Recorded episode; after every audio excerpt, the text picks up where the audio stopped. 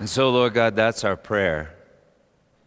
What Michael just said with the keyboard Be thou my vision, O Lord of my life, my best thought by day or by night.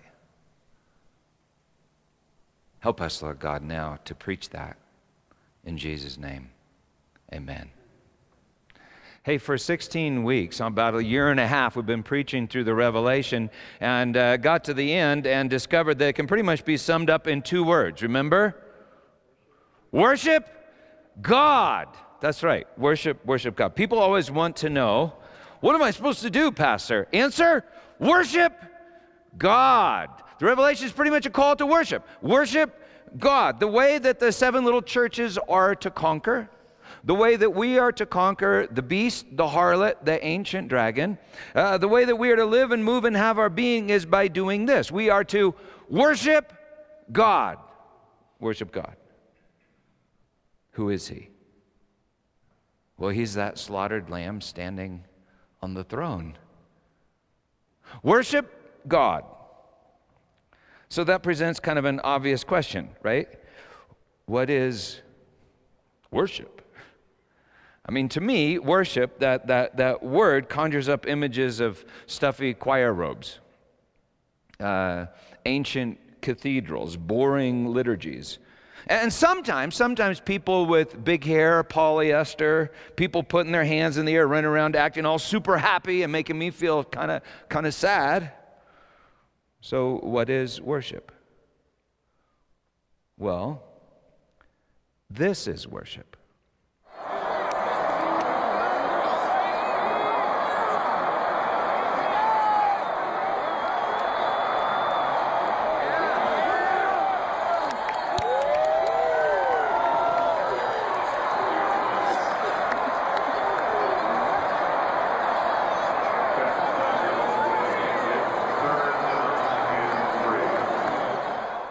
Those are people doing the wave at Mile High Stadium worshiping the Denver Broncos.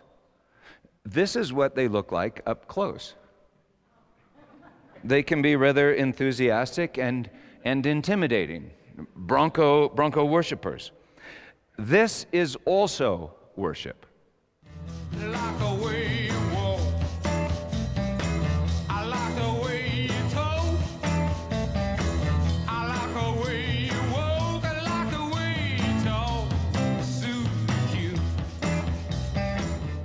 That's some dude worshiping Susie Q. This is also worship. Giddy up, giddy up, 409. My four speed dual quad positive traction 409. That's another dude worshiping a four speed quad, uh, four, a four speed Dual quad positive traction 409. That's in a 1960 Chevy Impala, by the, by the way. This, this is worship. This is how some of us worship beer. Um, this is how Vincent van Gogh worshiped sunflowers, or the one who made sunflowers. This is worship. It serves really no practical purpose. Someone's worshiping Abraham Lincoln, or maybe the U.S. government, or maybe the one who made Abraham Lincoln, or, or freedom, art, poetry, music, that's all worship. In a jailhouse down in Dixie, fighting crime and risking life, dwelled a sheriff and his buddy, pistol packing Barney Fife. Oh, Darren, oh, my Darren, oh, my Darren Barney Fife. He's a deadly crime stopper, what a copper, Barney Fife. And one day there come a riding two bad men to rob a bank, but Fife was tricky, a dead-eye dicky. Now they're locked up in the tank. Oh, my Barney, Barney had a jail couldn't lock it. Had one bullet for his pistol, had to keep it in his pocket. for those of you who lack culture, that's Barney Fife worshiping uh, himself.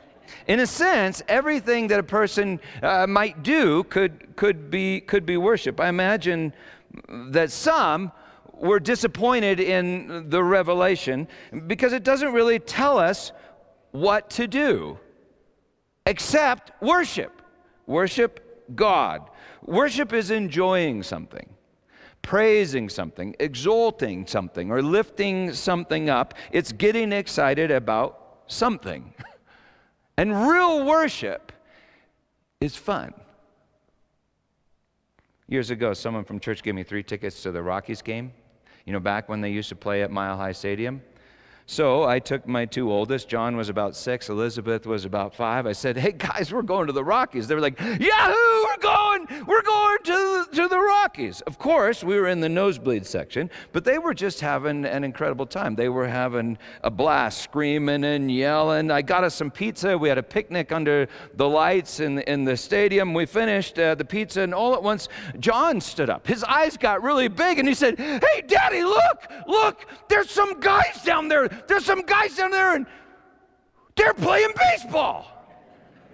And Elizabeth said, Hey, yeah, there are guys down there and they're playing baseball. Turns out my kids didn't know that the Rockies were a baseball team.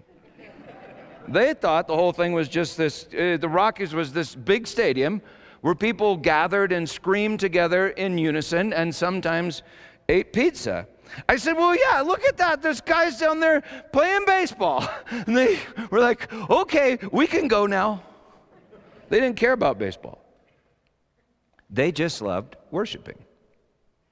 Each of us is like that. We're each made to worship. We worship like we breathe, we're born to worship. That's what it is to be human. It's your favorite thing to do whether you know it or not. Worship is fun. And the Revelation told us worship God. And now, if you're like me, something inside of you thought, oh crap, I'm not into polyester and pipe organs and lifting my hands in the air and faking like I'm all happy when I'm really kind of pissed off and have gas.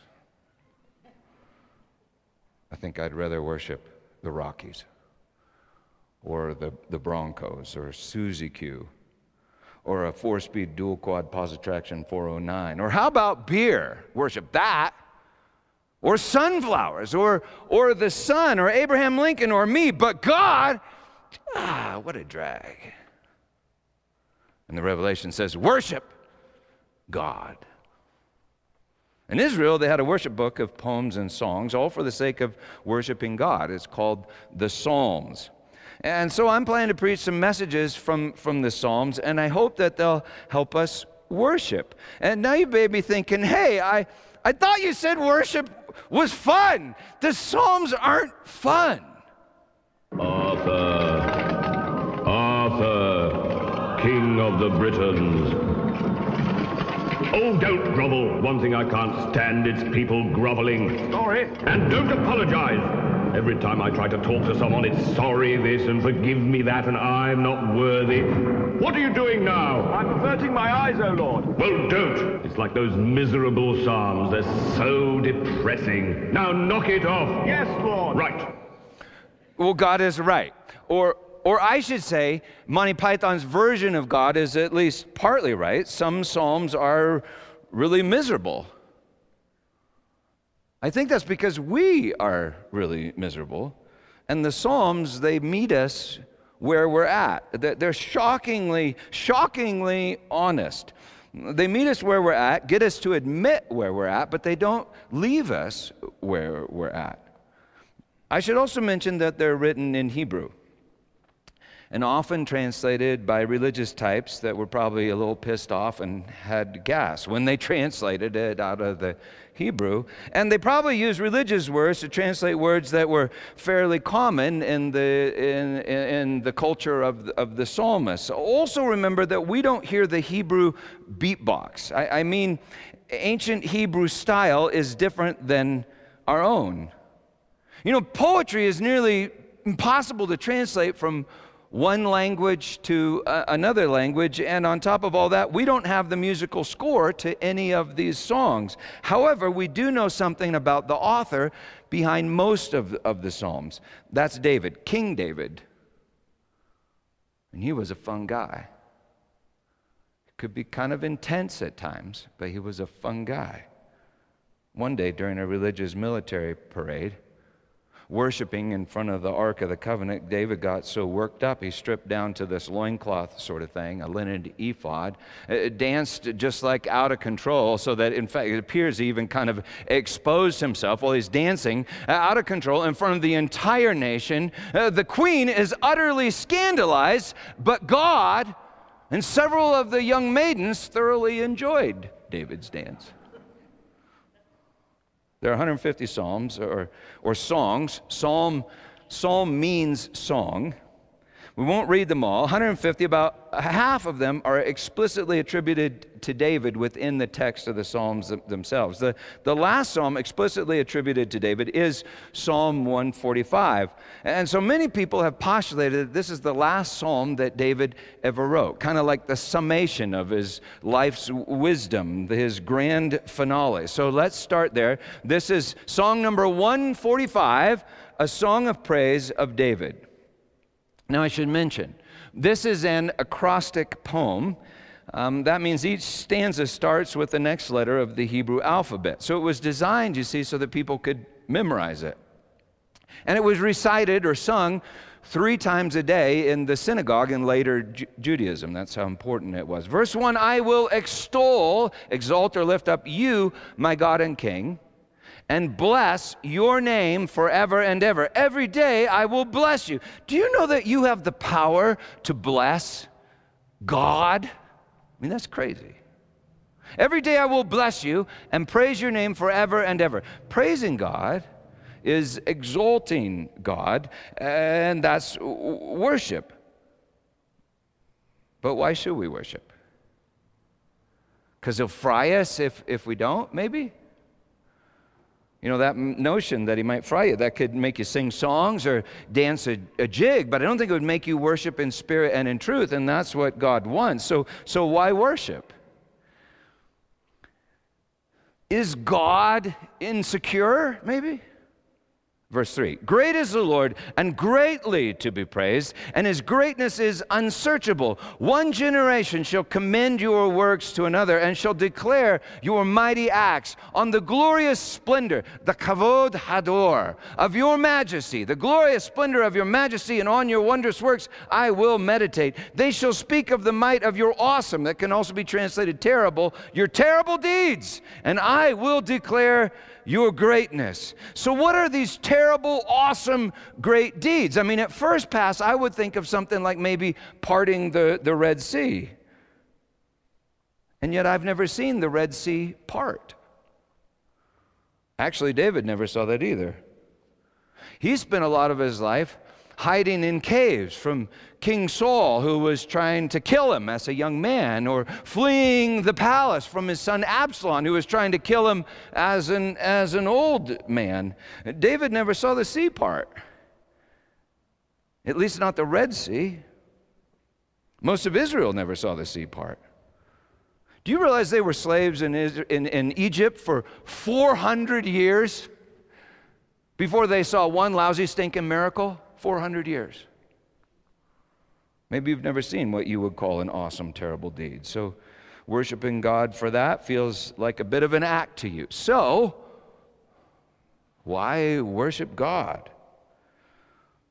Verse 7 They shall pour forth the fame of your abundant goodness and shall sing aloud of your righteousness, your rightness. Uh, the Lord is gracious and merciful, slow to anger, and abounding in steadfast love. That's what God told Moses on the mountain. The Lord is good to all, like maybe even the good to all, as if God uh, alone is good. You know that word good, tob? in Hebrew. It's the same word used to describe Uh, that thing hanging on the tree in the middle of the garden, on the tree of the knowledge of good and evil, the, the knowledge of Tob. Verse 9 The Lord is good to all, and his mercy is over all that he has made. Have you ever seen something that God made? See, David didn't think that things had just always existed. He thought that God made everything, and not just from nothing, but from himself. As if the Big Bang were like a womb that opened up in God that would give birth to us. That word mercy, rahamim, comes from the root word meaning a root word that, that means womb. And sometimes the King James Version even translates this word as womb. It's like God made everything by giving birth to everything. Birth is a bit terrible. Awesome and wonderful all, all at once. A friend of mine once had a vision of Jesus lying on our communion table, giving birth. That's terrible awesome and wonderful all at once. Jesus Christ and Him crucified is terrible, awesome, and wonderful all at once. Verse 19 The Lord is good to all. It's important to remember that all means all. and his mercy is over all that he has made. All your works shall give thanks to you, O Lord. Rocks and stones are his work, trees are his work. Can rocks and stones sing? Can trees clap their hands? David seemed to think so. Jesus seemed to think so.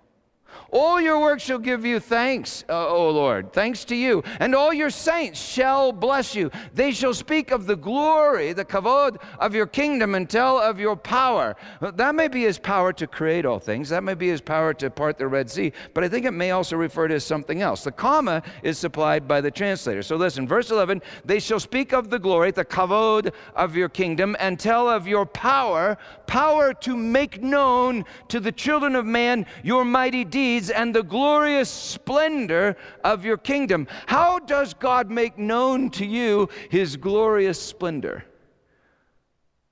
The Kavod Hador. Verse 13 Your kingdom is an everlasting kingdom, and your dominion endures throughout all generations. His kingdom is eternal, and he rules over all the ages of time.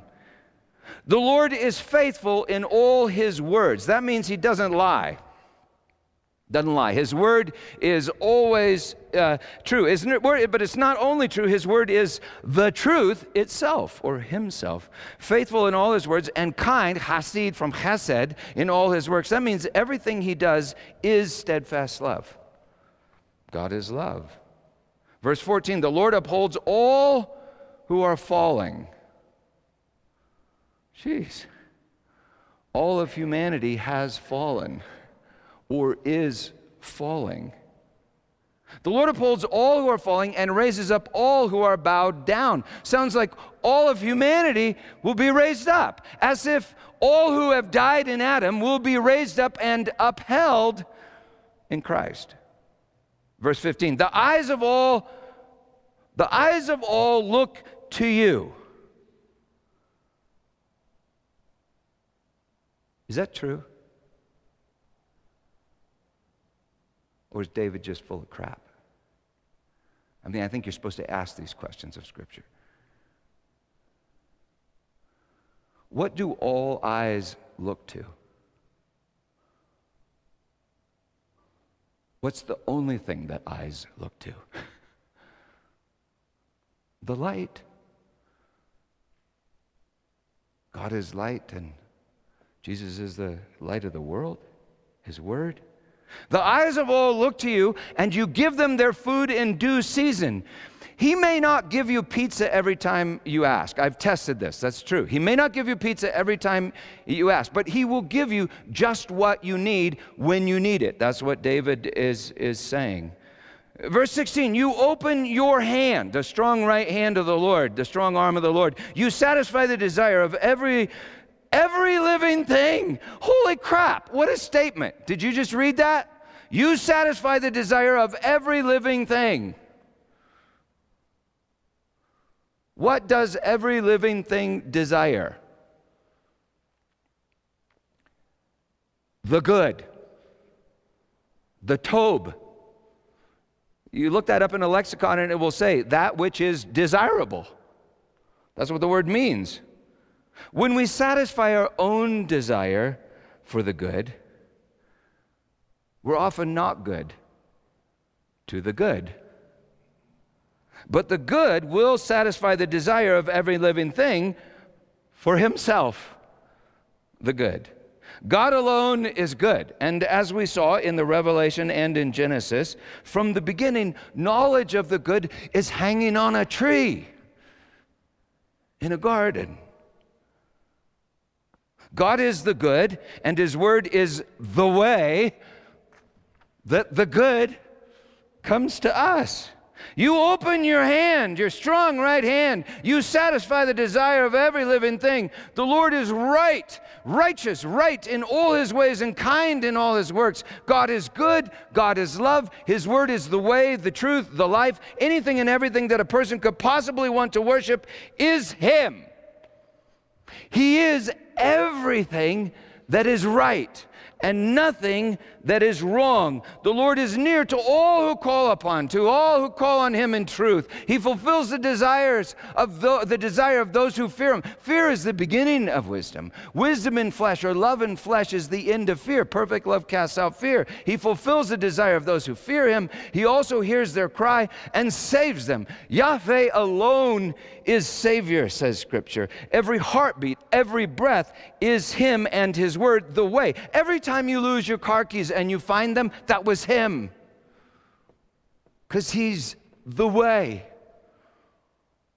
Verse 20 The Lord preserves all who love Him, but all the wicked He will destroy.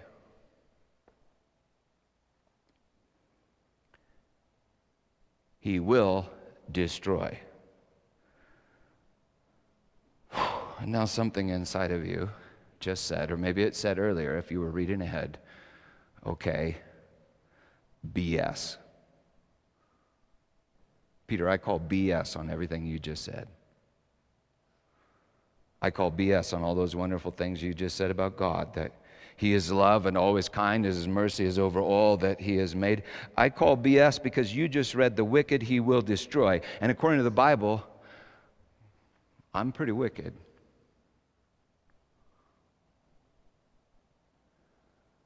How can God destroy the wicked and be kind to all that He has made?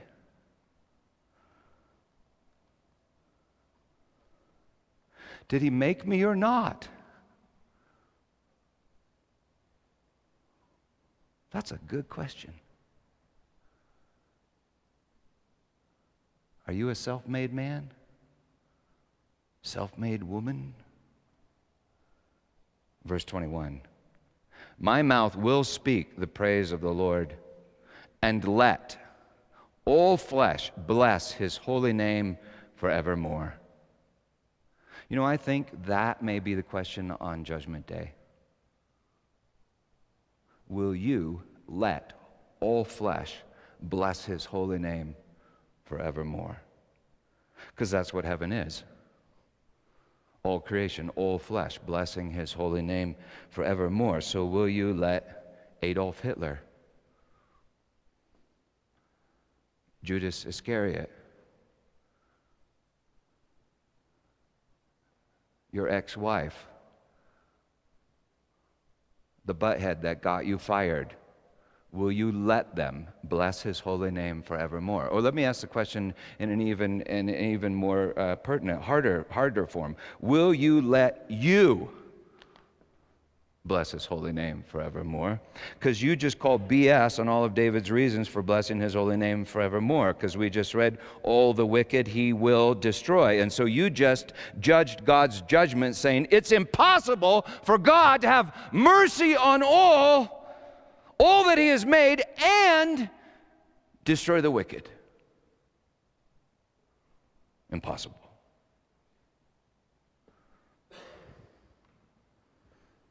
Is that impossible for God? Can the Creator destroy something and remake it? And would that be merciful? In other words, if God turns something to dust, is he incapable to do anything with that dust? God's like, I just don't know what to do with dust. And what if wickedness is not something that God made, but something more like the manifestation of the void in which everything is made? Uh, like uh, the dark in which the light is revealed, or the chaos in which we learn to love the Logos, or the way, the lies that cause us to long for the truth, the unrighteousness that makes us hungry and thirsty for righteousness. The void that makes us long for creation and the Creator, our sin that makes us long for grace, and God is grace. Do you realize that your chief complaint against God is that He doesn't destroy the wicked? And that which is wicked, it's always been your chief complaint against God. So I'm calling BS, and you're calling BS on, on God. Ever since you learned to take knowledge of good from the tree, it's been your chief complaint. God, why do you tolerate my sister? Where do you tolerate those jocks and those that make fun of me, that tease me in gym class? Why do you tolerate my ex wife and the butthead that got me fired? Why do you tolerate Iranians and Persians and Egyptians? Why do you tolerate Canaanites and Jebusites? That was David's question. But as he got older, the question changed from why do you tolerate them to why do you tolerate me? Well, the wonderful, wonderful news is that God will destroy the wicked. And God will destroy you, the old you, the you that you thought you had made. And in his or her place, God will reveal the you that he has made.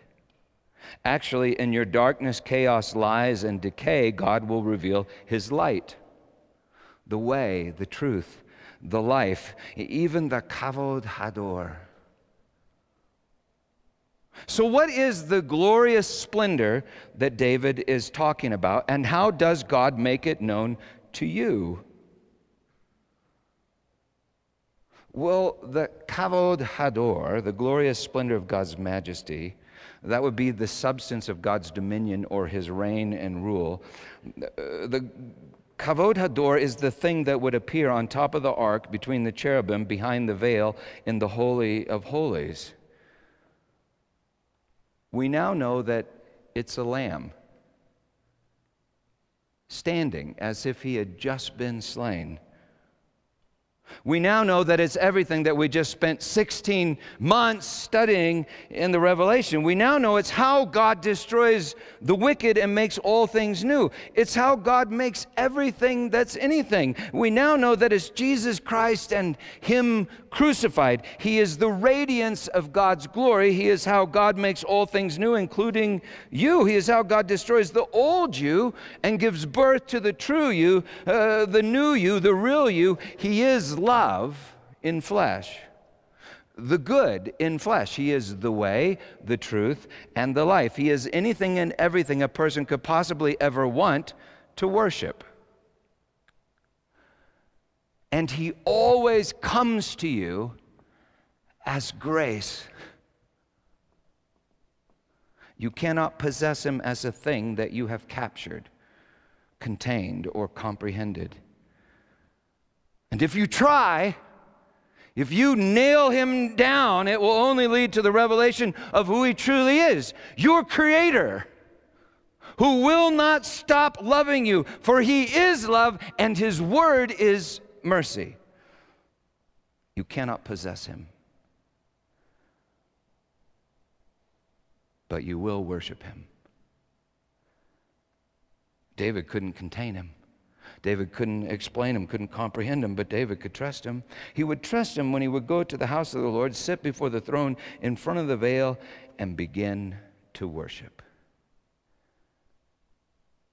It was his favorite thing to do and it's your favorite thing to do, whether you realize it or not.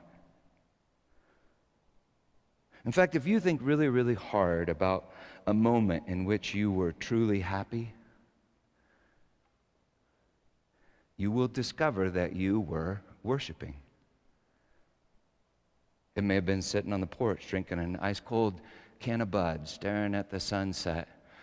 Mm, a vase of sunflowers on a, on a stand right beside your, your rocking chair. It may have been the day that you bought a 62 Chevy Impala with a four speed dual quad positive traction 409. It may have been making love to your bride, Susie Q, on your honeymoon night. It may have been a moment one afternoon at Mile High Stadium, a moment that you got caught up in the drama. You know, they started doing uh, the wave. It looked like everything was lost, but Elway or, or Manning led that come from behind uh, last minute drive. And as you were standing and screaming, for a moment, you forgot about yourself. You forgot about you and your anxieties and your insecurities and, and your fears and your constant struggle to be good, your wickedness. For a moment, you stopped trying to be good and you celebrated the good. You lost yourself. And later you realize, hey, I was happy. The only problem is Elway retired. Peyton Manning got arthritis.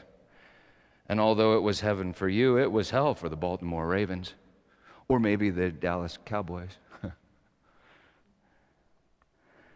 but what if, what if, what if instead of worshiping the Denver Broncos, you could like use the Denver Broncos? To worship courage and perseverance and teamwork and the love in the eyes of your kids sitting next to you eating pizza? What if instead of worshiping a 62 Chevy Impala, you could worship the logic, truth, and beauty in the four speed dual quad positive traction 409?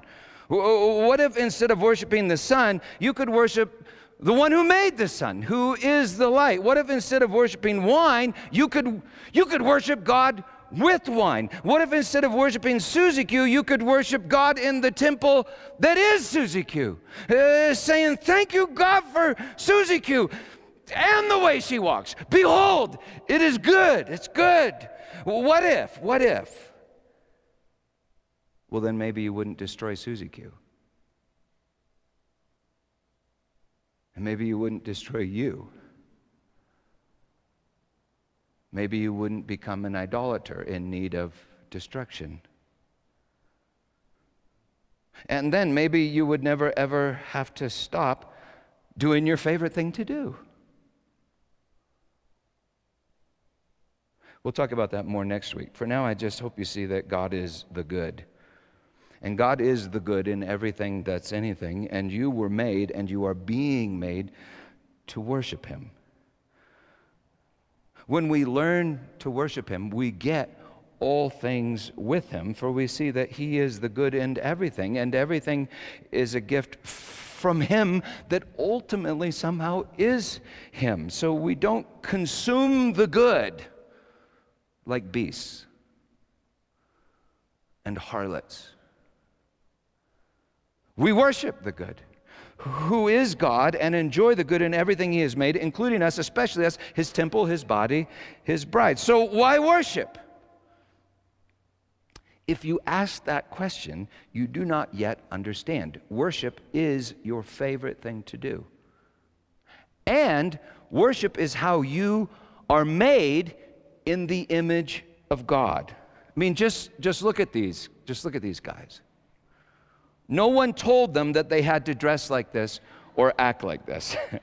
they just worshiped and they were made in the image of the Broncos and they seemed to be happy. At least, at least for, for a moment. Worship is your favorite thing to do, and worship is how you are made in the image of God, and worship is how the Holy Spirit in you changes the world. We're here because seven little churches in Asia Minor worshiped. And one generation after another generation worshiped. And if you still don't feel like worshiping, just look at the Kavod Hador on the throne of God at the top of the ark in the sanctuary of the Lord. Are you looking? He took bread and broke it, saying, This is my body given to you. And in the same manner, he took the cup, saying, This is the covenant in my blood. Drink of it, all of you. So may you worship as you come to the throne. And may you worship as you leave the throne. And may you never, ever, ever stop worshiping.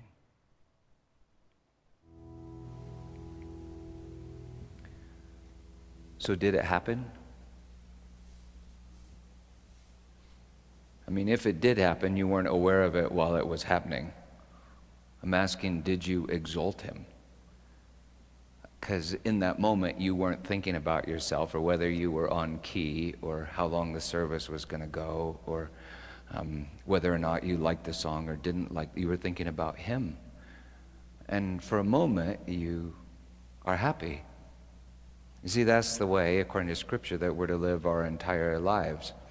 And singing, I think, is kind of sacramental. It's a lot like communion. You do something your whole life, and then one day you realize, I'm actually eating God. That's pretty freaky. You know what I mean? So, uh, singing is like that. Um, where I'm, I'm saying this stuff and I may be lost somewhere else, but it helps me to manifest the thing that my whole life is supposed to be, which is this song to God. So we've been hoping, and this is what we're planning to do, is spend a little more time singing each week. And so Vince is going to start a little earlier uh, each Sunday, and we invite you to come and just kind of prepare yourself in the sanctuary. And then uh, after the message, which will probably be a little shorter, we'll have more time uh, for singing and for worshiping, uh, which is that sacrament, opportunity for you to work at enjoying God, losing yourself, thinking about God. And then I'll give uh, each week uh, the benediction, which will kind of like be the bless you. If you need to go to the bathroom, feel free to go to the bathroom or leave or whatever. If you want to go talk in the narthex, God bless you, go talk. That is a holy activity, and that is also uh, worship. If you want to stay and sing a little more, we invite you to stay and sing a little more. Um, my wife is the artistic, poetic type, you know, prophetic type, and she had this vision of uh, the river of life flowing from the cross. And so we kind of even have a river of life up here, a blue ribbon that we'll pull out. And uh, the worship team each Sunday for the next several weeks, we'll see how long it'll go. Uh, not the worship team, some members of the prayer team, Susan, myself too, we'll be down front here. And if you, uh, during that uh, time of worship singing, would like prayer for whatever, um, um, we'd just be happy to pray with you and down, down in the front here. Today is uh, we're also having our congregational meeting to present the budget. So we're kind of starting, but also kind of not starting. We'll start a little bit. We're going to sing for about 10 more minutes, and then we're going to come back in and have the congregational meeting to present uh, the budget. But uh, let's start. So this is um, the beginning, and Susan's going to roll out the river, right? Is that did I get that right? So when I was giving communion, she said, "It's important that you stand in the river." So I was standing in the river. So we rolled out the the river, and um, and uh, as I was, let this maybe this can be a benediction. Um, the first question of the Westminster Shorter Catechism that every little Presbyterian kid is supposed to learn is what is the chief end of man? In other words, why do you exist? The answer is to glorify God and enjoy Him forever. Someone said, you know what, it really ought to say to glorify God by enjoying Him forever. And you see, that's, I mean, is, is that crazy? That's what God wants from you to enjoy Him. And He is everything that's good. So may you believe the gospel and worship.